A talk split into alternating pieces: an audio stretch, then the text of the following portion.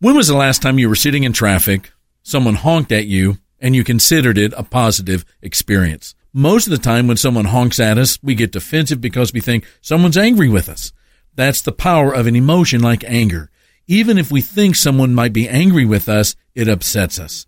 This is one of the reasons the Bible teaches us to be careful with our anger. In one place we are taught, in your anger do not sin, do not let the sun go down on your anger. Anger can alert you to something wrong, something painful, or something fearful. But then let the anger go before it turns into something bad like contempt. Contempt diminishes a person's worth. And when people become contemptible to us, they become hurtable. This is why Jesus says in the Sermon on the Mount that it's not enough to avoid murder. Deal with the anger in your heart before it becomes something worse.